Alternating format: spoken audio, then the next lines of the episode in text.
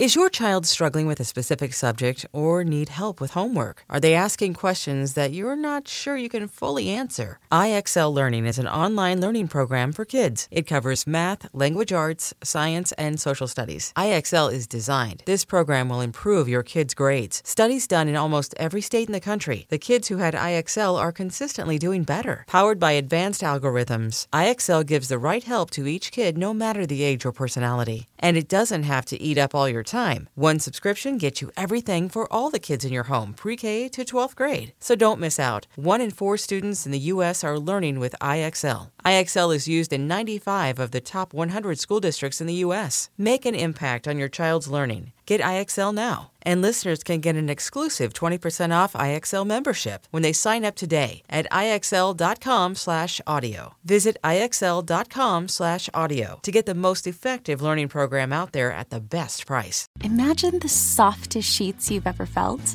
Now imagine them getting even softer over time. That's what you'll feel with Boll and Branch's organic cotton sheets. In a recent customer survey, 96% replied that Boll and Branch's sheets get softer with every wash. Start getting your best night's sleep in these sheets that get softer and softer for years to come. Try their sheets with a 30-night guarantee, plus 15% off your first order at bollandbranch.com code ODYSSEY. Exclusions apply. See site for details. Hey, folks, this is Kevin. On this week's episode of Risk, you'll hear Moses Storm. When you're high, there's probably no greater chore than having to do any chore. That and more. But before that, I want to tell you about another podcast, a Webby award winning podcast called The Kitchen Sisters Present.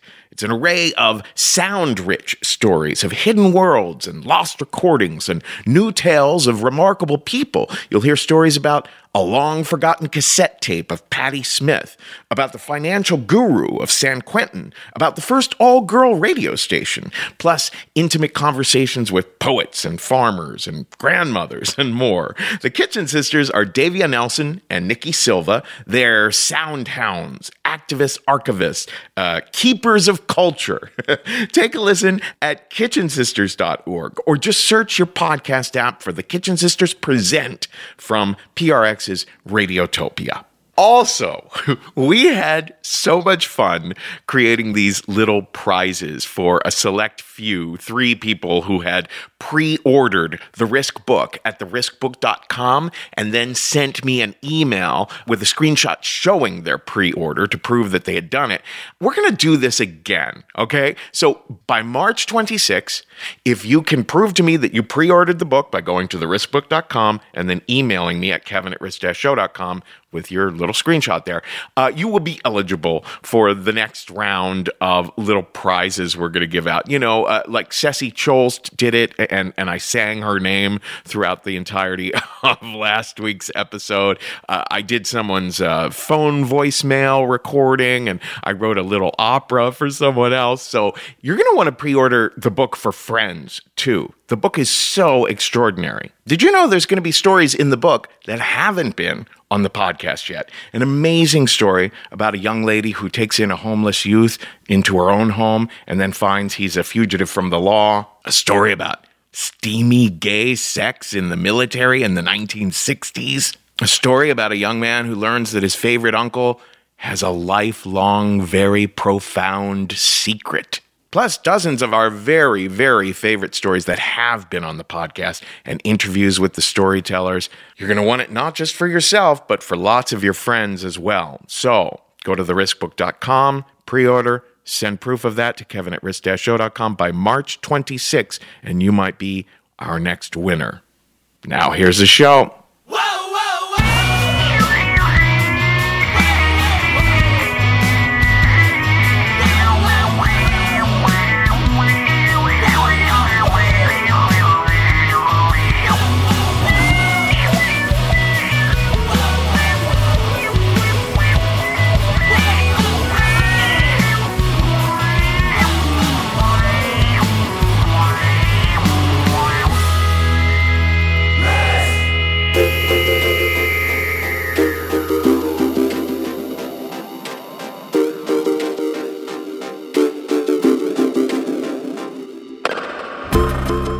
Hello, kids. This is Risk. the show where people tell true stories they never thought they'd dare to share. I'm Kevin Allison, and this is Reitvard von Dernberg behind me now. He is a fan of the show who sent us this uh, composition he created with only the sounds that are were available on a Commodore 64 home computer from 1982 that that is the computer that I was taught on in the 8th grade when I first became completely terrified and bewildered by computers. In fairness, those were those amazing days when the ordinary user had to type in about 40 lines of code in order to make a computer do something like exit a program or turn a page. It was a bit less user friendly.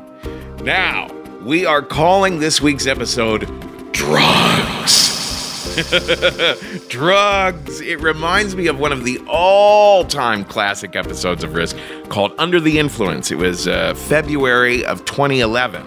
So many people write in to say, Hey, I've listened to every episode of Risk ever. And then I write back to them and find out they don't even know that there's over two years worth of episodes that are no longer on iTunes, uh, but that you can buy at our shop at risk-show.com, or if you become a $5 a month or more patron of ours at patreon.com slash risk, you can get them that way. You should really scroll through the listen pages at our site to look at the tables of contents of those early episodes.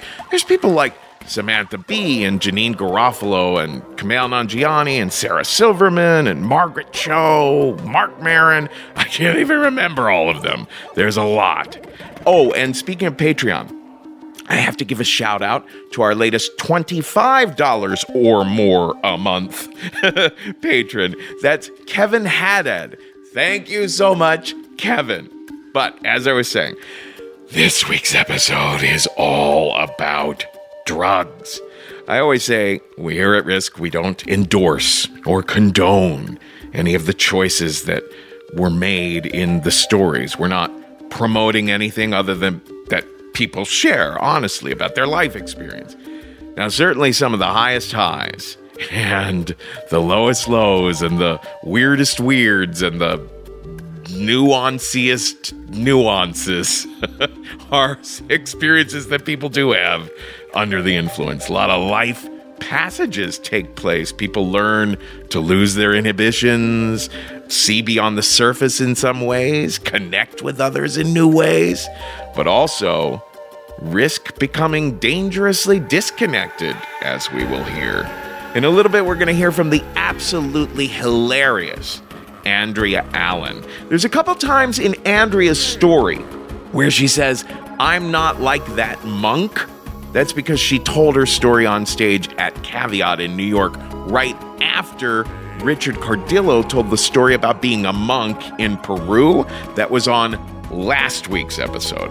But before that, we're going to hear from the amazing Moses Storm, who has told us a lot of really memorable stories about growing up very poor. Now, Moses happened to be deathly ill with the flu the night that he showed up at the bootleg theater in Los Angeles to tell this story. Everyone was amazed that he did show up. He was white as a sheet, he was sweating, but he figured the show must go on, and he knocked it out of the park. So here he is now. This is Moses Storm with a story we call Nature's Alarm Clock.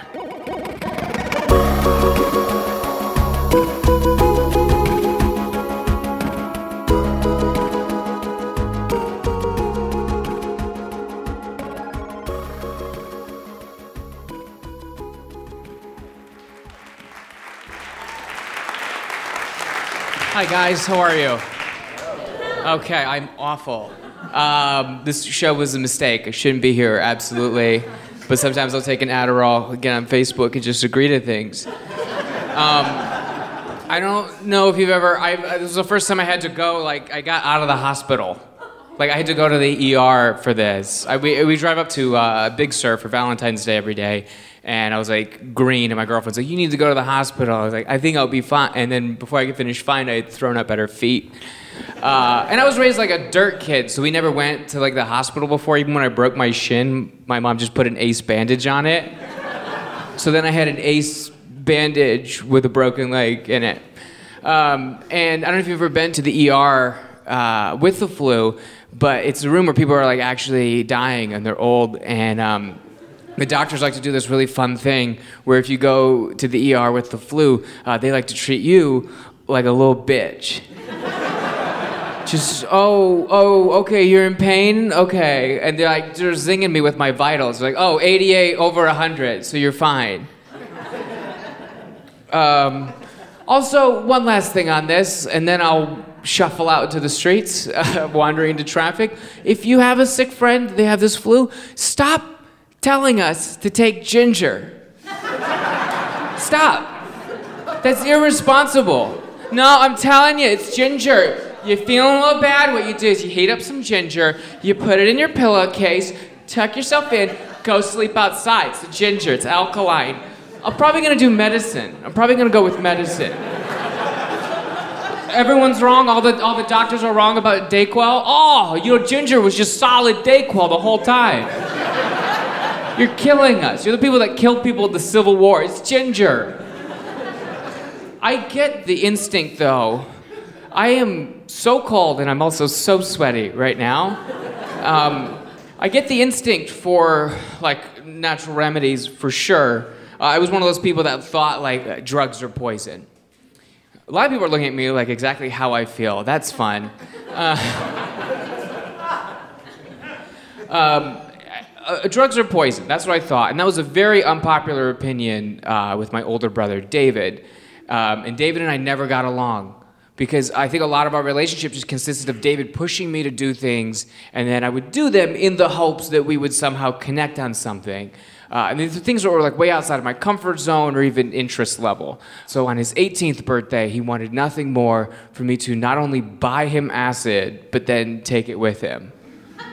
I was like, well, absolutely not. I'm 15. I've, I haven't even had a sip of beer yet. I haven't even humped a couch. I'm not going to dive whole body first into drugs with acid. And by the way, if, if weed is a gateway drug, acid is what the gate is protecting. so I was like, okay, I'll. But uh, um, there's no way I'm doing this. But then he gave me that irrefutable argument that all older brothers give you that like make you see things in a new light. He just said, uh, "Don't be a little pussy." Like, got me there. You cannot argue. Flawless older brother logic. By the way, can we stop calling people that we think are weak pussy? Like, why don't you try delivering a baby out of your dick hole and then we'll see whose genitals are stronger? I have a friend who kept his kidney stone because he was like, that's the most pain in my life. He kept it in a jar. I think we'd have a lot less deadbeat dads if males had to put like babies through their dick holes. Because you'd be like, look how much pain that was. Um, so I was like, okay, I'll do this with you under one condition. As long as we are home before dinner tonight, we would take turns who would make dinner in the house because my mom was a terrible cook. Maybe you have something like this in your house where the first step of all the recipes is taking the batteries out of the smoke detector. that was logic that, that baffled me. I'm like, how are you gonna remember to take the batteries out, but then not the brownies? Could you just, she's like, I made brownies. Like, no, they're black. Could you make them brown? Could you just make them what the word is? he's like, yeah, acid only lasts three or four hours. We'll be home way before then. I was like, I've seen movies. No, let's just give ourselves five or six hours just to be safe. Because, you know, nothing alleviates the anxiety of taking drugs for the first time like a time limit. So we call his drug dealer to let him know that we're coming over early. He gives us his address. It's 2107 and a quarter. Okay, and already it's like red flag. What is this? What is this quarter in your address? Like when someone gives you an address, it's like something's just not right. It's like when you get like a text message and like a green bubble pops up, and you're like, oh shit. Android. Did you know Megan was poor? We're driving around for 45 minutes, can't find his address anywhere. So we give him a second call. He's like, it's 2107 in a quarter. He's like, mad at us now. now that I'm at the end of my life, I feel. uh, he's like, so he's like mad at us, and then uh, he, he gives us the address again, and, and we're driving around, and I finally see it 2107 in a quarter, painted on the side of a boat parked in a cul de sac. I don't have the energy to lie to you right now. Which I, I, like, whatever, no judgment. Do whatever you gotta do to not be homeless. But also, we were on two phone calls with him and it never came up. All I'm saying is that if you live in a boat parked in a cul de sac and then someone asks you, uh, where do you live? Uh, you don't get to say just numbers. you might wanna bring up the fact that you're in the one non land vessel and that you're in fact a suburban pirate. So we knock on this guy's window, which is a circle, because that's how they look in boats. And uh, this guy gets out who's like, uh, he's pretty intimidating. He's like pretty stocky, but he's also his clothes are filthy, but he's got this very like clean cream blazer on and this like trimmed, neat beard. He unfolds out of the boat like he looks like the best way. I can't think of a better way. He looks like Wes Anderson presents a drug dealer. Like I could have sworn I heard like piccolo music coming out as we buy two tabs of acid from him each. We go up to the reservoir to take the first tab, coincidentally where a boat should be. Hour goes by, don't feel anything. So we take the second tab. Um, I know, also it happens, but nothing. So I don't really feel anything that significant. So I'm like, oh shit, I guess I'm just like great at drugs. And my brother's like, no, that guy thought we were idiots. He just sold us fake acid. Let's go back there and get our money back. I'm like, absolutely not. Okay, I wanted to connect with you, but that's the line. I'm not gonna go, we're not gonna go fight a guy who lives in a boat parked in a cul-de-sac. This guy clearly has nothing to lose and a great escape plan. He bursts one fire hydrant, he floats out of there. So I'm able to convince my brother to take me home. Uh, my mom, all my siblings are there, so just to be safe, I exile myself to my room and I'm watching Discovery Channel's Planet Earth. And on this episode, they're featuring birds and their exotic mating calls. So these male birds will like puff out their chests, they'll contort their bodies, and in an effort to seduce females, they'll just scream at them. Uh, a lot like real men. This shit is already a trip, even if you're not tripping. Even more of a trip if you're tripping and you don't know that you're tripping. Two tabs of acid have now kicked in, and now the British narrator is blowing my mind. he says this he goes, Birds are nature's alarm clock.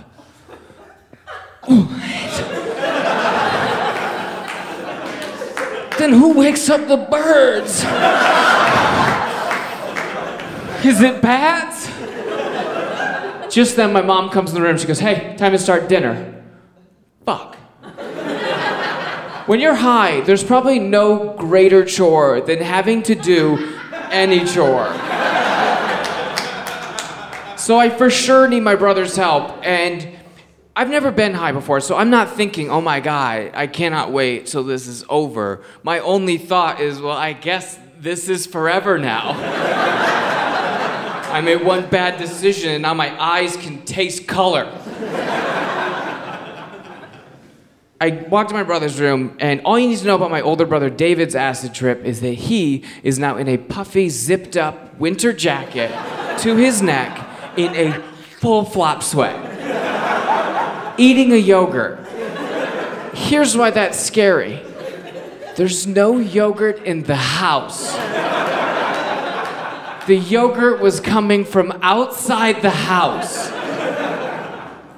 So then, that's the person I need help from, by the way.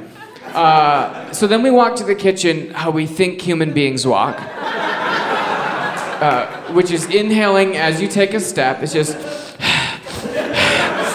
like I'm walking like just the front part of a horse.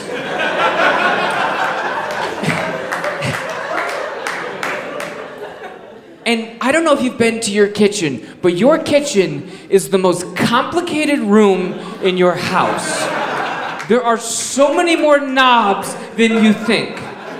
It's most kitchens are mostly knobs, and they're so scary and they're so weird, and no one talks about them.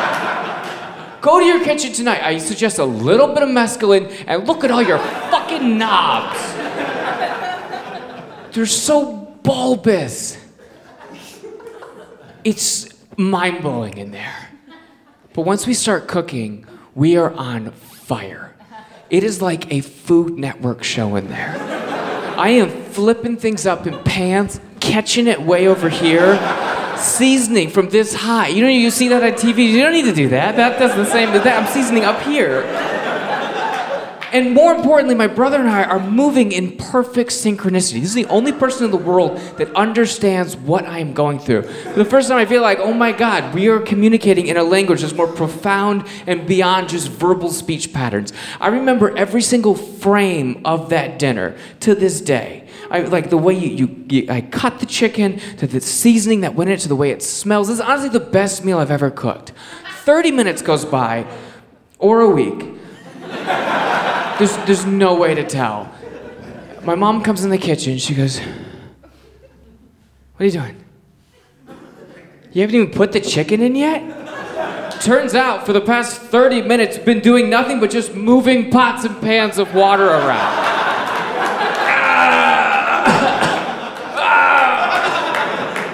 Idiots.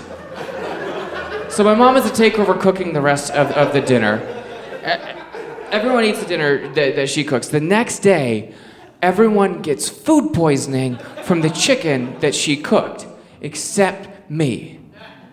I couldn't eat. I was looking at my plate. I was like, oh, I'm not gonna eat chicken.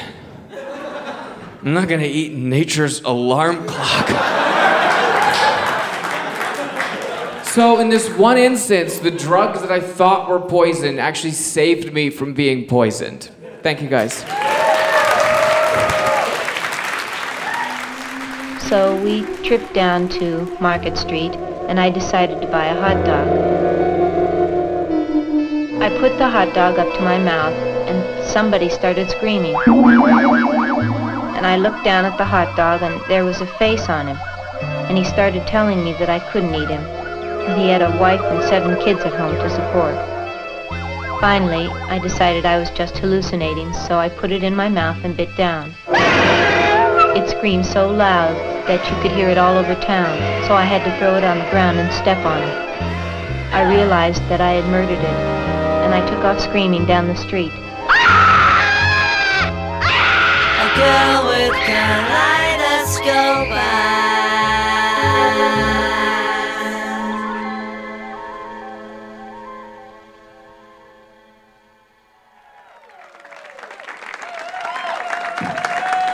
Thank you. Everyone's partying, everyone's drinking. I'm very jealous. I, uh, I've been sober for four years now. Thank you. And when I was in the throes of being a drunk, you have this denial in your head where you think you're just like a really fun girl, you know? For example, I was at my boss's wedding. It's not gonna get better from here. My boss is Jewish. It's a beautiful wedding. It's in Long Island. I black out halfway through. Lights off. A week later at my office, an intern is like, Hey, Andrea, do you remember the thing with the yarmulke? And I was like, What thing with the yarmulke? What's the best case scenario to that, you know? So apparently, I was in the corner of the wedding, and I'd sequestered like four or five yarmulkes, and I was lining them up and pouring champagne into them like they were tiny shot glasses. And then some older woman, probably the mother of the bride, I don't know, was like, Excuse me, that's very disrespectful. And I was like, oh, is it Yamaka shot, Yamaka shot, Yamaka shot, mazel tov, mazel tov, mazel tov. I know. It's bad. It is not in good taste. When that intern was telling me, in that moment, I was like, am I an anti religious freedom fighter? Or am I an alcoholic drinking out of tiny hats? Like, I had to really examine myself. And then denial set in, and I moved on. Um, another time, I used to misread signals a lot from men at bars. I always thought they were trying to fuck me, which, to be fair, a lot of them were. But one time I was hitting on a guy and he had crutches and he was leaning against the wall with his cast out. And I was like, I don't get fucking gonna get this. This is good. We're vibing. So I put my hand up against the wall to kind of corner him. and I go in for the kiss. He is not interested. But he can't get away from me because he has crutches. So he does like a little bit of a shuffle and then just bunts me with a crutch. Like, no thank you, ma'am. And I was so, I know, bunts. It was very much a baseball move. He didn't want to hit me, but he wanted to like shoo me a little bit out of the way. And I was so hammered and I was so embarrassed and rejected that I was like, whatever, you're crippled. It's not like you can fuck.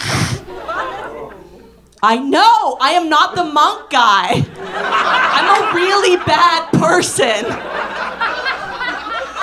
Like, if you sexually assault a crippled person and then a second later, like, you can't fuck me like I need it, like, you gotta start feeling, what is. I'm looking at the man in the mirror, sexually harassing men at bar. You know, it's like, oh my God. Wake up, Andrea. But, you know, addiction is a disease and it just gets worse and worse. And I think about like how I was in such denial and I came up with a list of things. If you are worried that you are an alcoholic or an addict, here's some red flags. Number 1. If you have a one night stand with a magician or a DJ or someone who is both. That is a big put the bottle down. There's no magic.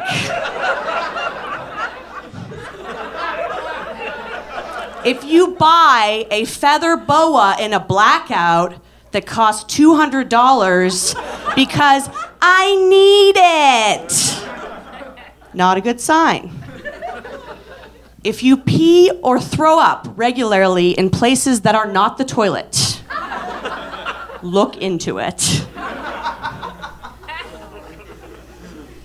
And if you lose your phone or friends at bars more than two to three times a month, you know, everyone knows that girl. Where's my phone? Sarah had my phone and I can't find her. I was that girl. All the time. As I kept drinking, I needed more and I started doing drugs as well. And what goes better with booze than cocaine? Who doesn't love a little blow? So I started doing coke, and I, I, wasn't like a coke addict. My disease is alcoholism, but I definitely like to play in all the areas. Um, and um, I actually only did cocaine three times. But I want to take you guys in the journey with me of me doing cocaine. You already heard about me assaulting the man. It's like, how much worse could it get? So much worse. So the first time I did cocaine, I was at a party with a bunch of trust fund kids. You guys know them, they're the worst, right? They're super rude. I'm in the bathroom with my friend, and I'm like, I fucking hate these asshole rich piece of shit kids, man. I just can't. And he's like, I know, I know, I know. And I was like, dude, I am gonna ruin this party. He's like, what? And I'm like, I am gonna steal all their drugs. He's like, What? I'm like, You heard me. So I go out, and there's a big table, and there's a bag of Coke and a bag of weed in the table. And I just walk up to it and swipe it into my bag like a little drug cat, like meow. And I walk out of the party like a criminal. And now I'm on the streets of New York and I'm just selling drugs to strangers. I'm like, you guys want drugs? Yeah, cash. I got drugs. You guys want drugs? I make $500 off the stolen drugs. And then I go back to my dorm room because I am in college at the time. My parents did pay for me to go to art school, like a vapid, drugged out asshole. And I start baking the stolen weed into weed brownies. I'm like a fucked up Betty Crocker, like, so put the butter in a. And then I eat five weed brownies. Have you guys ever had like two weed brownies?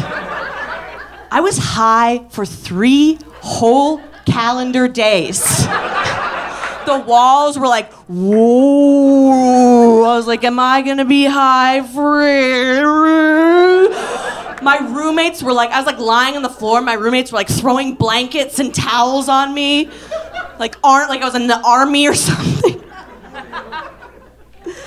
You would think after that it would be like, let's just lay, let's calm down, let's step back a little bit, right? Wrong. The second time I do cocaine, gay marriage has just been legalized, and I'm like, woo! And I have a big party. I'm like, come on over, gay boys, let's do some drugs. So I order a bunch of cocaine and we're all partying and things are getting like really intense. Madonna's playing. I'm like letting them do lines off my bare ass. I'm like, we're connecting right now. Gay, straight, doesn't matter. And then I like let my boyfriend finger blast me in front of them because I feel like that's a way to celebrate their new rights. And then I start playing music super loud. I get Marilyn Manson going and I'm like, the beautiful people, the beautiful people, the beautiful people, the beautiful people. And then I grab a bunch of booze and I start pouring it on my laptops because I'm like, who needs possessions? Who needs anything? I love drugs. And then I grab black lipstick and I start putting it all on my face, like in a weird Mickey Mouse style, Marilyn Manson, I don't know what's happening. And then I pass out. And I wake up. My apartment is filled with passed out gay men. It's like a harem. There's coke like floating through the air. We're like, I'm like skiing into my living room. Like, what the fuck happened? My laptop is broken. Barry Manilow is playing out of like one speaker. And I have like half blackface that I did by accident. Oh no! is right. So, you would think, after that, time to ramp it down. No, baby, ramp it up. So, I am at a bar alone and I'm getting drunk. I'm not gay, I'm like a little bi. And there's a girl there who's also clearly not gay. But I, I start going to the bathroom and doing coke, and we're talking. You know how coke people really feel like they're saying something important? And I'm like, I feel like we're really connecting right now. Can I buy you a drink? And she's like, no. And I'm like, okay, that's fine. So then I go to the bathroom, I start doing coke, and then the bartender's like, you gotta get out of here. You can't do drugs. You're making this girl feel weird. I'm like, I own this bar. And he's like, no, you don't. I'm like, that's fair. I'll be going. I gotta go. And then I go over to my friend's house. I'm like, dude, you wanna do some blow? And he's like, totally. I'm a piece of shit. Let's do drugs together. Okay, so then we're doing coke, but he also has a juicer. So it's like, we're juicing, we're doing coke, we're juicing, we're doing coke, we're juicing, we're doing coke. It's healthy, it's unhealthy, it's healthy, it's unhealthy, it's healthy, it's unhealthy, it's healthy. Everything's going so fast. And then I'm like, I feel really empty inside. Can I like suck your dick? Like, is this something that maybe I could do to make the pain go away? And he's like, sure, I'm a piece of shit guy. I'll let you suck my dick. But he has that coke dick. It's like a, it's like a balloon with custard in it. You know what I mean? He's just trying to so fucking stuck it in there. It's so, it's just not happening. And the sun is rising. I have so much juice in my system and drugs and booze. And I'm like, I need more adrenaline. So I go over to St. Mark's Place. you know, where the crust punks and the homeless kids hang out. And I let one of them pierce my nipple. I am now a 29 year old woman, and I have to look down at my tit every morning and remember that I can't control myself with substances. Me and that monk have a lot in common.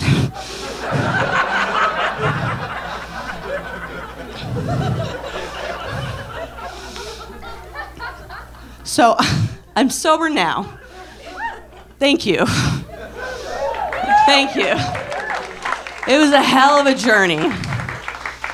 Um, but all it took really was getting kicked out of an apartment, breaking into my own apartment twice, getting a public urination ticket, getting disorderly conduct ticket, ruining five to six iPhones, two iPads, a few MacBook Pros, ruining a lot of friendships, having a few dozen one night stands, and also getting a nipple piercing. But you know what? The nipple piercing is actually kind of my favorite part of the whole journey. because every day when I'm naked, I look in the mirror and I'm like, rock and roll. Thank you so much. I'm Andrea Allen.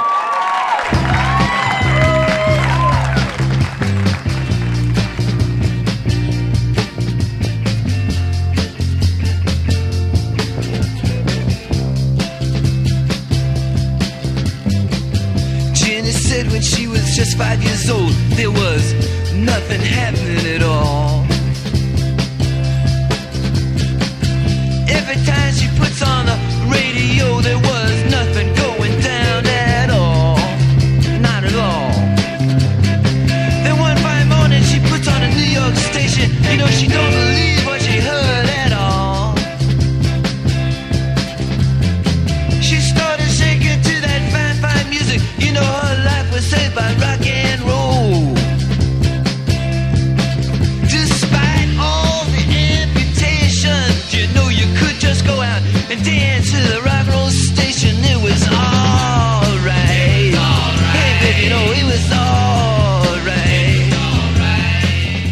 This is Risk. This is, of course, the Velvet Underground in 1970. And we just heard from Andrea Allen, who you can find on Twitter at Andrea Comedy. And before that, an interstitial by our episode editor, Jeff Barr, that he titled Wiener on the Ground with Mustard. I remember seeing that educational movie about LSD. It's like 1969 or so that that was made, but they showed it to us in junior high. And it was one of those many little movies that they showed us that made me think, wow, I can't wait to try that. But you know, one thing that I can encourage you to try, and with a completely clear conscience, is a Casper mattress because I have one. Casper is a sleep brand that continues to revolutionize its line of products to create an exceptionally comfortable sleep experience. With three mattress models there's the original Casper, the Wave, and the essential. They're perfectly designed to soothe and cradle your natural geometry. They have a breathable design that helps you sleep cool, regulates body temperature, and it's delivered right to your door in a small, how do they do that? Sized box with free shipping and returns in the US and Canada. And you can be sure of your purchase because they have a 100 night risk free sleep on it trial. After all, you spend one third of your life sleeping, so you should be comfortable. I have the original Casper mattress, and I'm not kidding when I say that I sleep better on this mattress than on any mattress I've ever slept on in my entire life. So, get $50 towards select mattresses by visiting casper.com slash risk and using risk at the checkout. That's casper.com slash risk. Use the code RISK for $50 off your mattress purchase. Terms and conditions apply. Also, if you live in California or Nevada, it's an exciting time right now. MedMen is helping to redefine the cannabis industry and empower people to exercise their right to purchase cannabis. MedMen is bringing a premium and traditional shopping experience to the cannabis space. All of the MedMen stores feature a wide range of products with knowledge and approachable staff to ensure you find what's best for you. Their shops are open for both recreational and medical cannabis users. Anyone over 21 with a valid ID is welcome. And MedMen is committed to providing the highest in quality and safety, so you won't have to worry about what you're buying. I've seen the pictures of the stores themselves, and they're gorgeous. They're very high end looking shops. And I've spoken to the people who work there, very knowledgeable. It's very exciting. So, check out one of their eight retail locations throughout Los Angeles, Orange County, San Diego, and Las Vegas, or go to medmen.com to find your nearest store. That's M E D M E N.com. Plus, exclusively for Risk listeners, visit MedMen and tell them you heard about them on the Risk podcast for $10 off your order. Limit one per customer. Terms and conditions apply. Check out MedMen today. Now, our final story is really quite an extraordinary one. Stephanie Lyons reached out to us directly. She was a listener who wrote right to pitches at risk-show.com. She's just so fascinating and a pleasure to work with. I have a feeling she's got more stories in her. You can find Stephanie on Twitter at Steppy Lyons. Now, John Lasala is one of our story editors here. He did a remarkable job with the cutting of this story, all the music and sound design. So here is Stephanie Lyons now with a story we call We All Fall Down.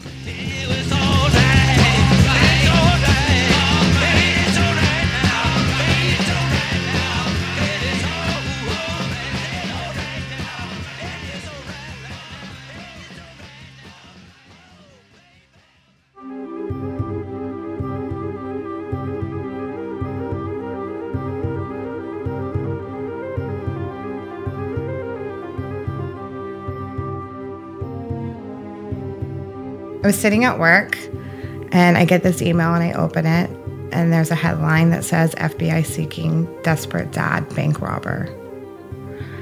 I scroll down, I see this granulated pixel picture, lean over and pick up the phone and I call my mom. Now my mom's normally a very southern Texas woman, no matter what's going on, every day is a good day. And this time she answers the phone. Hello. Mom? Yes. Uh did Eddie rob a bank? yeah, your brother robbed a bank.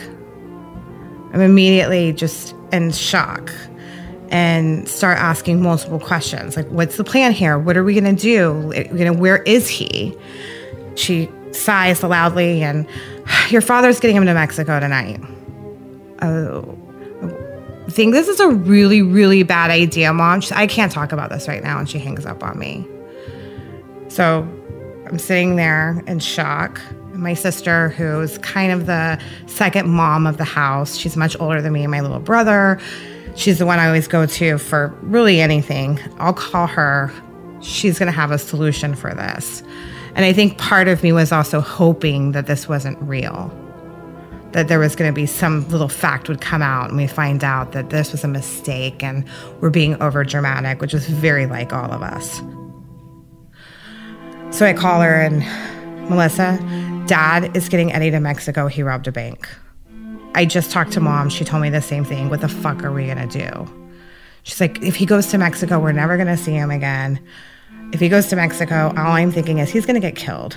He's either going to get into drugs so bad that he'll die that way, or the FBI will find him and he'll go down a blaze of glory.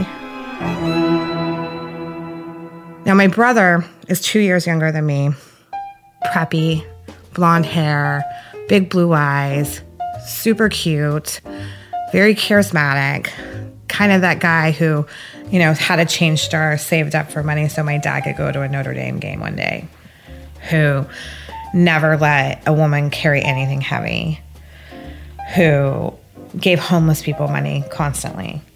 Eddie was lucky. Lucky, lucky, lucky. Like everything he did was luck every time he did a scratch off, he won. Whether it was $10 or a couple hundred, he was a lucky little shit, you know, like that guy. And he would give those tickets away. And it was like, you just asked me for $20 because you can't eat and you just won 30 and you're giving it to a homeless person.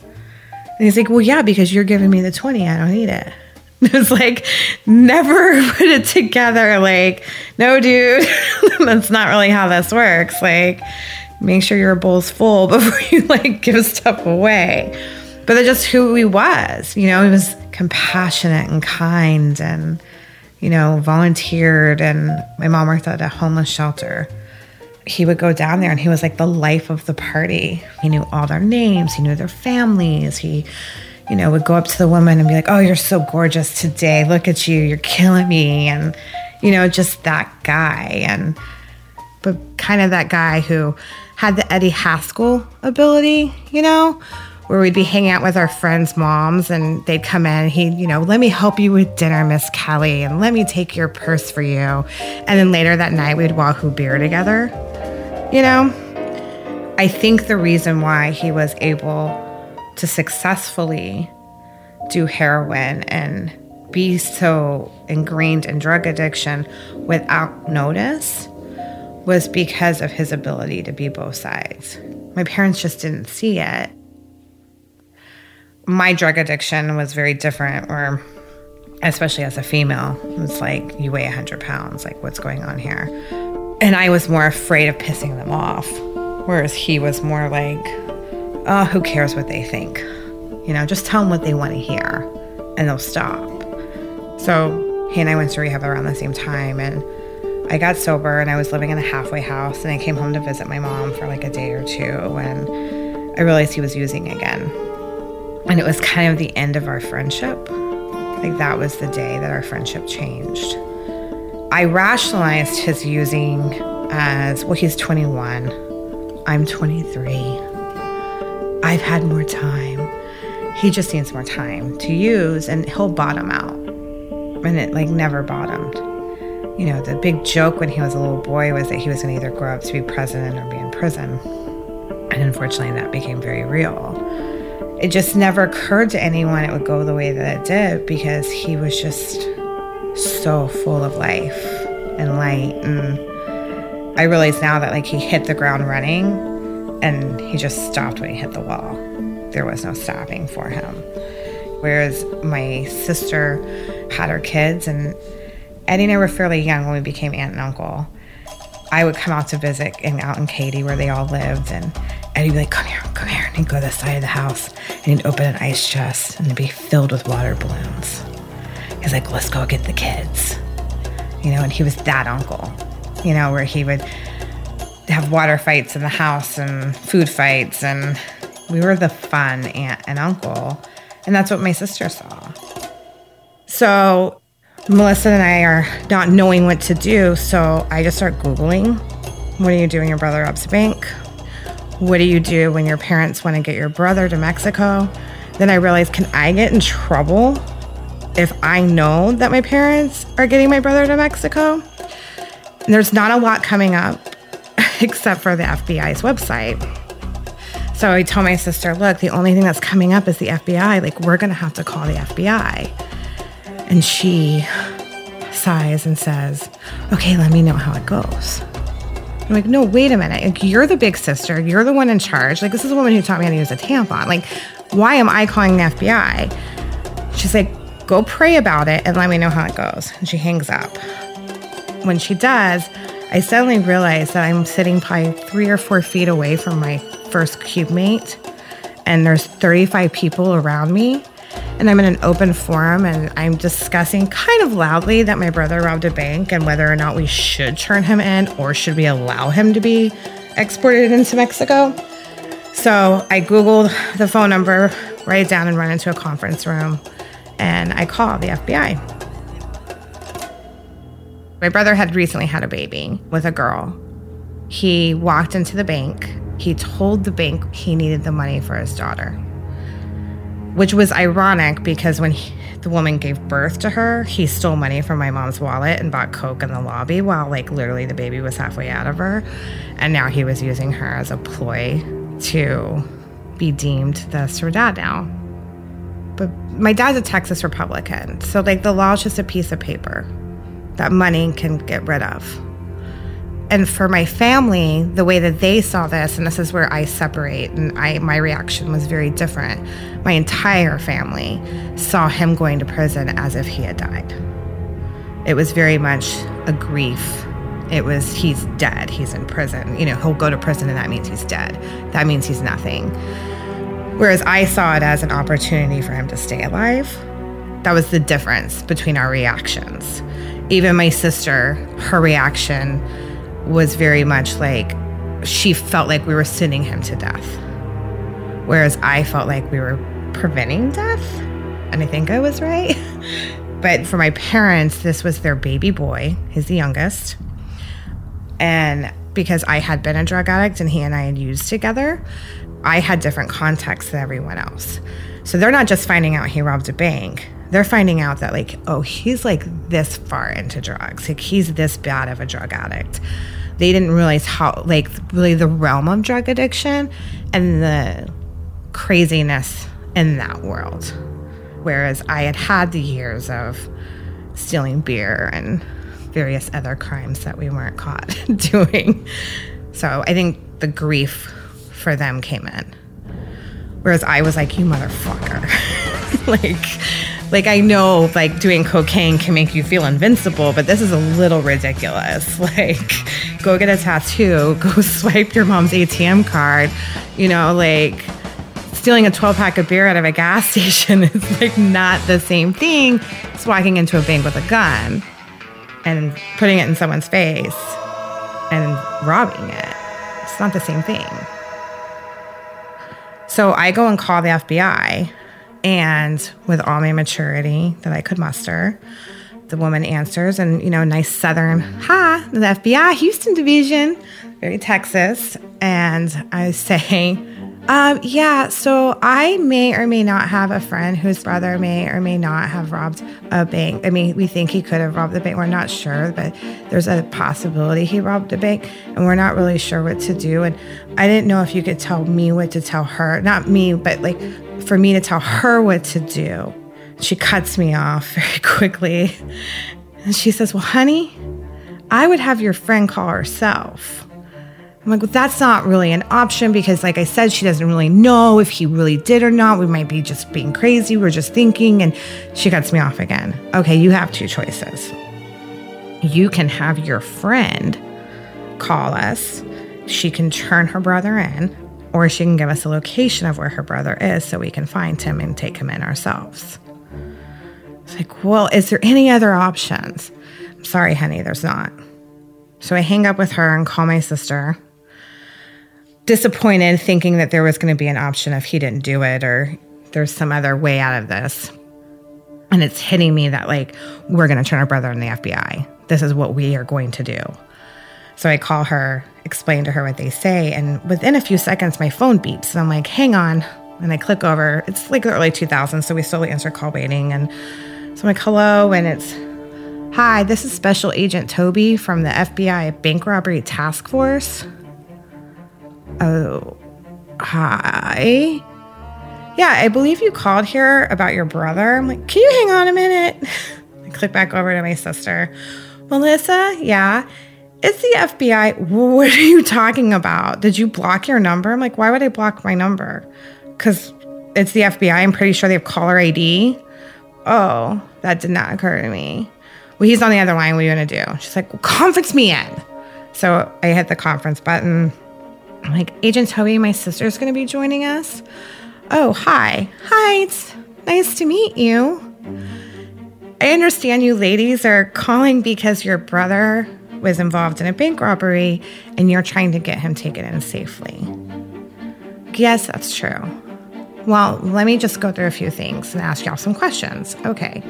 Do you know if your brother is armed? No, I don't. Do you know if your brother would be willing to turn himself in? No, I don't. Do you know the location of your brother? I think we know. He possibly could be in two different places. Okay. Do you know if your brother's on drugs right now? I don't know, but he probably is. Okay. Do you understand that any point in time in turning your brother in that we may have to use excessive force? Do you understand what I'm saying? And I realize what he means is we may have to kill your brother. Knowing who my brother is, he's kind of a go down in a blaze of glory kind of kid. So immediately I become fearful and think, yeah, that's exactly how he would love for this story to end. So, how are we going to make sure that's not how this ends? So, Melissa finally steps up and becomes a big sister again and takes over the conversation. She's like, I'm going to go talk to him. I'm going to get him to turn himself in. We're going to get him to do this. And she starts negotiating. Do you think we can get him a lesser, you know, sentence? Do you think we can do this? You know, and Agent Toby's like, absolutely, all those things will be considered. This is definitely the best way to go. Now, what are we going to do if you get him in the car and he decides this isn't what he wants to do? If we get my brother in the car and we get him to agree to turn himself in, anywhere in there, he can pull out. Whether he jumps out, another fear was what if he does a drug overdose? What if he does have a weapon on him? There's a myriad of options of things I had never considered that the FBI is now explaining that could happen. You know, and I'm thinking of like, you know, CSI and SVU and like all these crime shows and just like this isn't happening. It's not going to be like that. You know, it's fine. This is our brother. We've got this.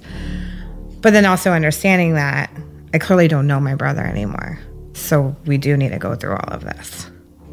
We sat there for, it was probably over an hour and really ran through every type of scenario when to call the FBI, when to call 911, you know, when to, how to handle these situations, how to park the car in a specific way, how to drive in a specific place, making sure you stay on main roads, don't go on side roads, and all these little variables in hindsight that you're like, wow, that was really the FBI. But at the time, it was just this really scary and adrenaline filled. My, you know, I remember like my lip was sweating and my heart was just beating, and it was just full adrenaline.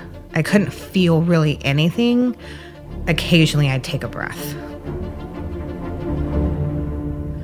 So we hang up.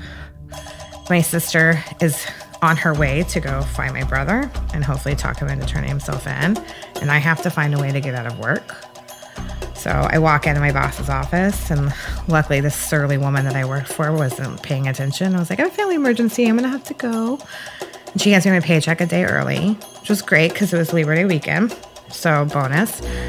So I leave. And I'm heading to my apartment to go change because I don't know what to wear to the FBI, and business cash didn't seem right. So I went home to like go put jeans on, and as I'm driving home, I just start thinking about my brother. We grew up really close to each other. We played Army Men together. We did mud pies in the backyard. I called him Little Bit because he was my little bit. He was not a big man. He was 5'10, a little scrawny, but like had some muscle. We drank together. We snuck out together. This is the kid that convinced my mom so that we had to go to church camp so that he could hook up with a girl that he liked.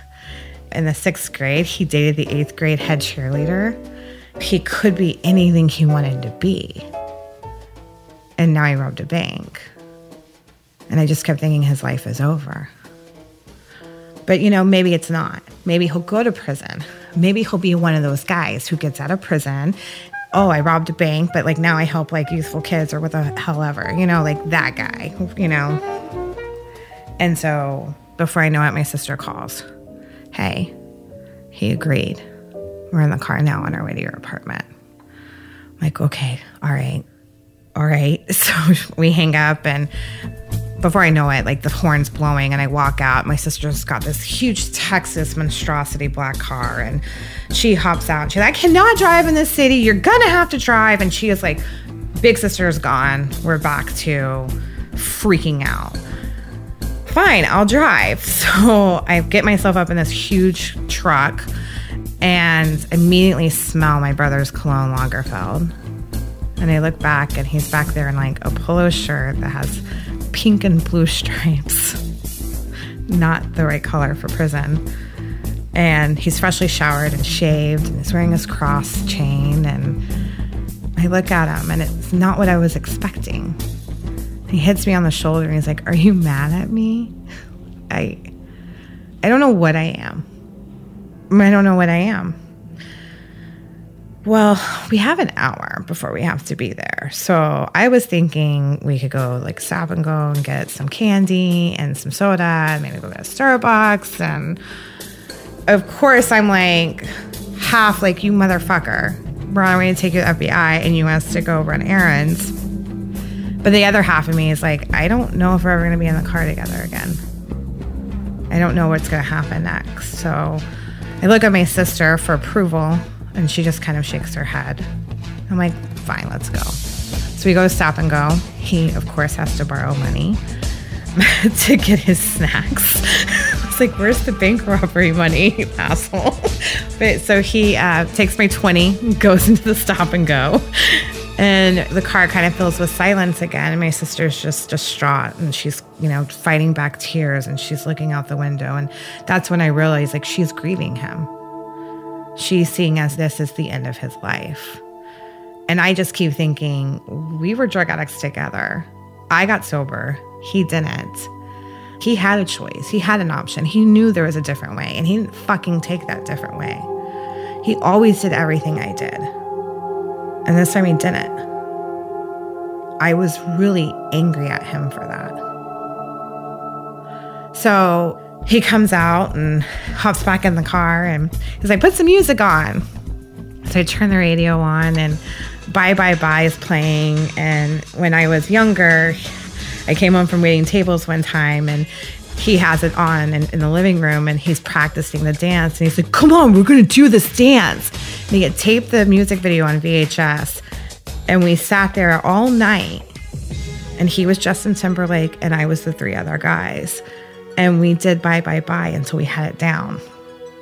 So we're in the car on the way to the FBI doing Bye Bye Bye moves, kind of just drinking in this moment with each other. And I just keep looking at him in the rearview mirror and trying to keep Melissa from crying and, you know, on edge and aware of the fact that I don't know if he has drugs on him. I don't know if, like, at any moment we might piss him off, my sister might upset him, and he might go rogue.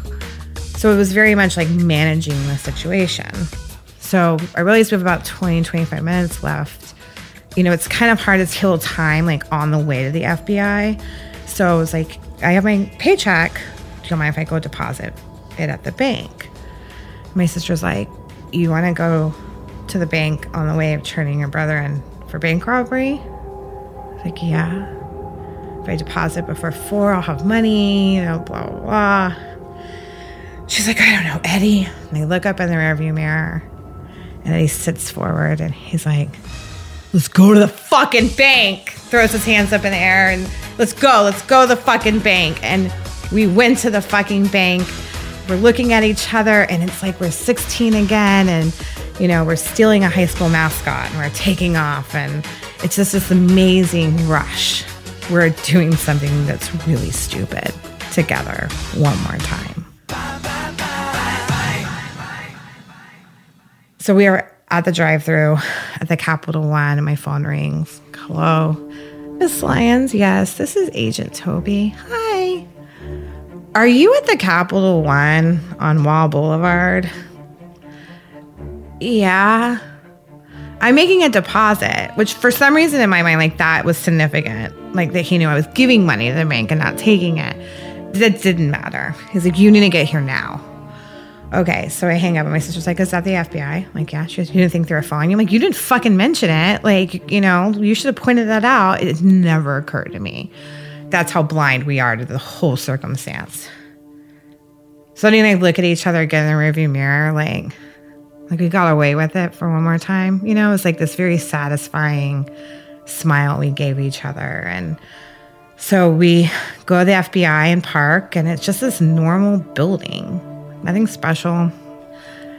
Looks like a DMV, kind of. Just linoleum, gray walls, and there's these little weird windows. And there's a receptionist, and she asked why we're here. We're like, we're here to turn our brother in for bank robbery. She's like, go through the double doors. And I was a little disappointed, like, that it was so, like, get in line, kind of mundane. I thought it would be more dramatic. And then my sister and I go and sit down, and I can feel her vibrating. And I can hear her breath. And I can hear her trying to sniffle and hold her tears in. And I'm detached. I'm angry and relieved. You know, we got him here.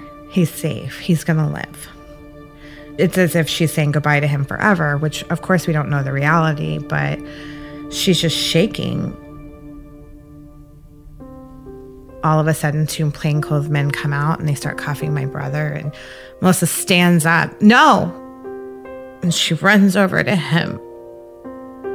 And she grabs him and she hugs him like so hard. And she's crying and she just keeps saying, I love you so much. And I'll go visit you and I'll write, please be okay in there and please be safe in there and don't get hurt in there. And I'm so scared for you and please just be okay in there. And I'm just kind of in shock at her response for some reason. And I go to hug him and I barely touch him. It was really awkward and my brain hadn't caught up to the reality of the situation and and they take him and they start bringing him down the hallway and we start walking out and I turn around one more time and and I see him walking down the gray hallway and he turns around and waved. It was significant because for the first time he didn't look like a drug addict to me. Like I remembered my teenage brother and how young he seemed. Knowing that he was going away for a very long time and feeling like it wasn't fair and that this wasn't right and that something was wrong and he didn't deserve this and this doesn't make any sense and you know he just has a drug problem and he doesn't need to be going to prison and very very angry and confused and not kind of getting it and it wasn't until later that I really realized that he went into a bank and put a gun in a woman's face and how that must have changed her life. And then watching my parents grieve him and my sister grieve him and seeing my family completely fall apart. And I realized that he belonged there. And he was supposed to go to prison, and that that's what you do when you rob a bank. You go to prison. And I kept seeing this teenager that I snuck out with going to prison. And suddenly I was able to see this criminal who was my brother who went to prison.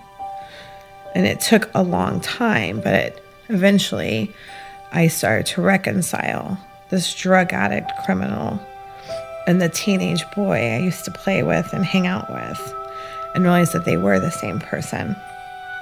And I realized that my brother didn't think he mattered.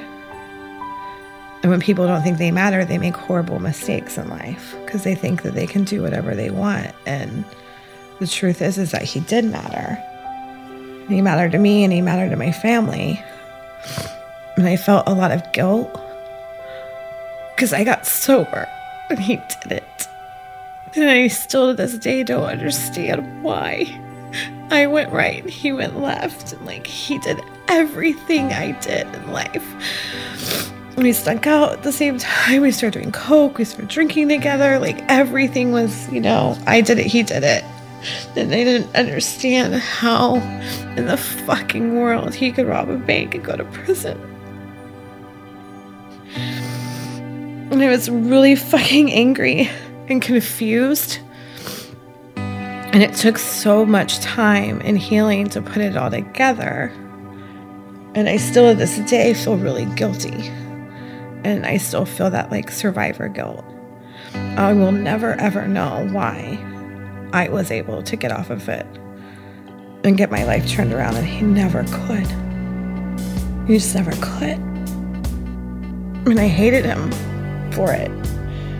But as he started to become one person instead of these two people, it started to make more sense. And I started to realize that as much as I wanted someone to have compassion for me and to have an understanding that we all fall down, we all fuck up, we all hurt each other.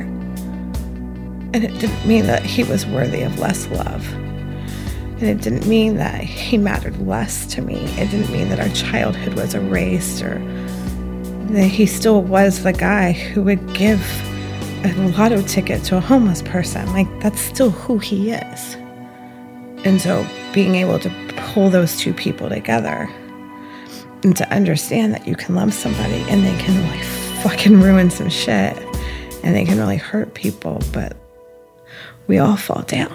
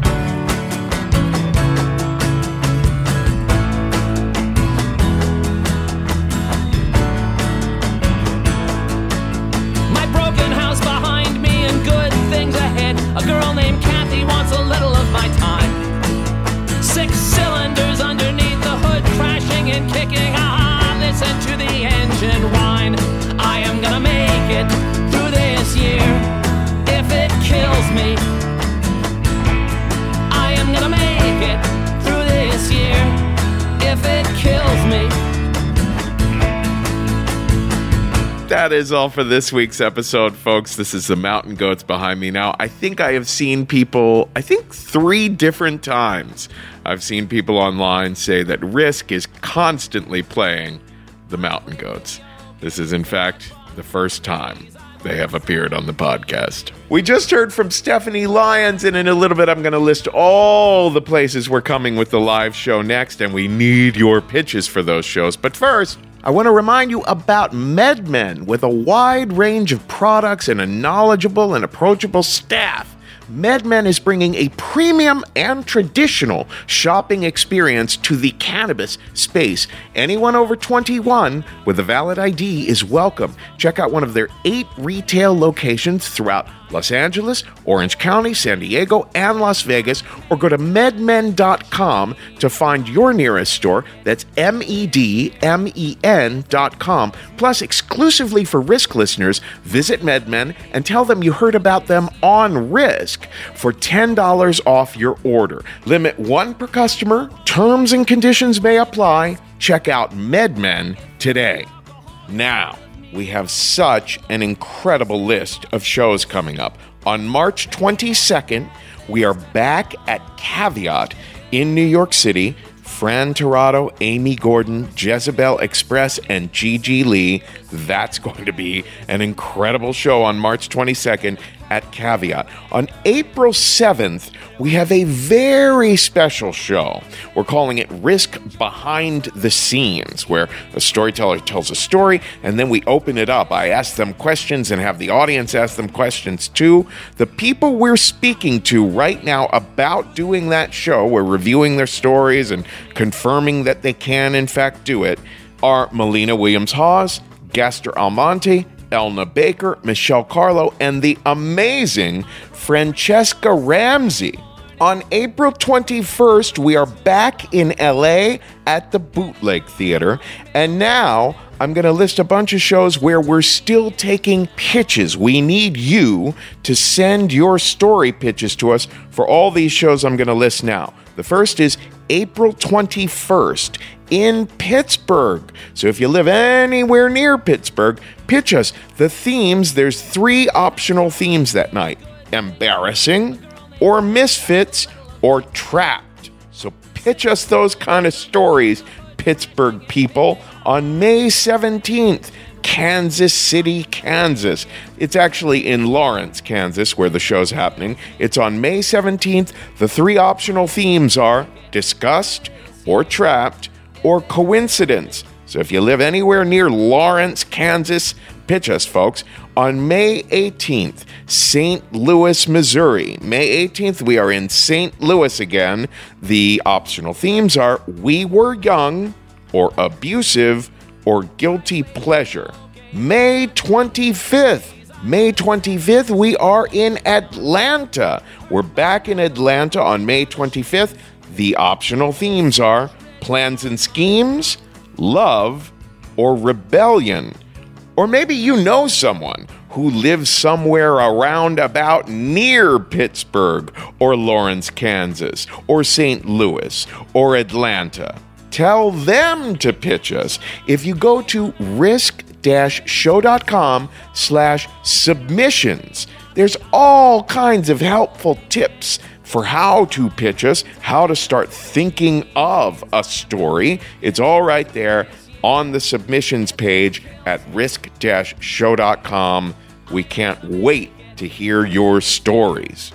And don't forget, March 26 is the date by which we want to see your emails proving that you pre ordered the Risk book so that you would be eligible for a kooky, crazy prize of some sort or another. Just go pre order that book, pre order it for everyone you know at theriskbook.com, and then email me, you know, a screenshot showing that you did, you know, order at kevin at risk-show.com.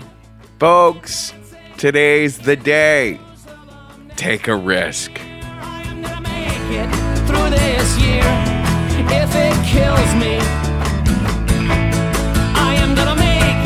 through this year if it kills me.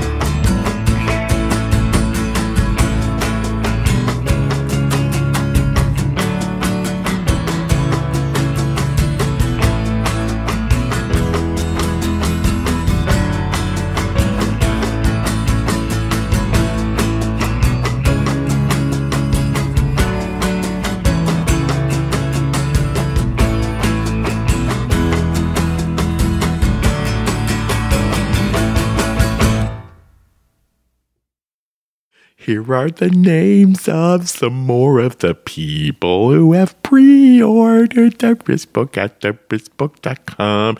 Then they send me an email at kevin at risk-show.com with the proof that they pre-ordered it. And the first is Radley Christensen. Lauren Fagan is another of the people. Then there's Cara Torre, or just Torre if the Ari is silent. Then there's Montana Misco and Sarah Hurwitz. Then there's Danielle Bickle and Ashley Cara